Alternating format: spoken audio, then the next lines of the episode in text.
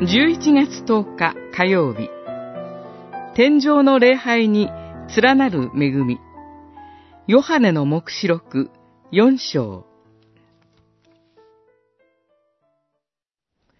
玉座に座っておられ、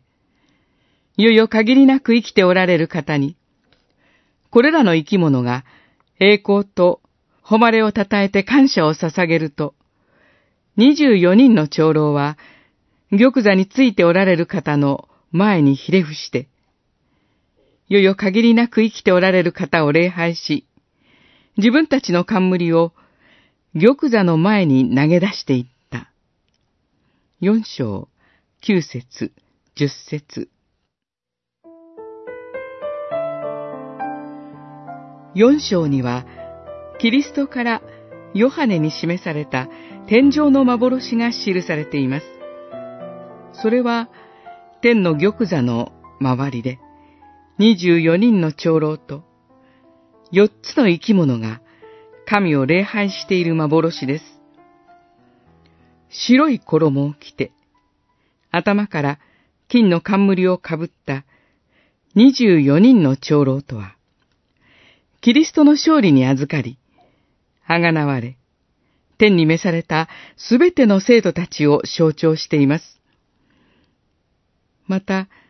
玉座の周りにいる一面に目があり、六つの翼を持った四つの生き物は、ケルビムと呼ばれる天使たちを象徴しています。そして、四つの生き物は、昼も夜も、絶え間なく、神を賛美し、長老たちも自分たちの冠を玉座の前に投げ出し、万物の創造者である神を礼拝しています。私たちが主の日に捧げる礼拝は、この天上の礼拝に連なる礼拝です。天上のキリストと共に、生徒たちと共に捧げる礼拝です。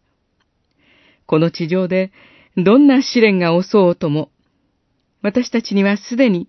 天の門が開かれています。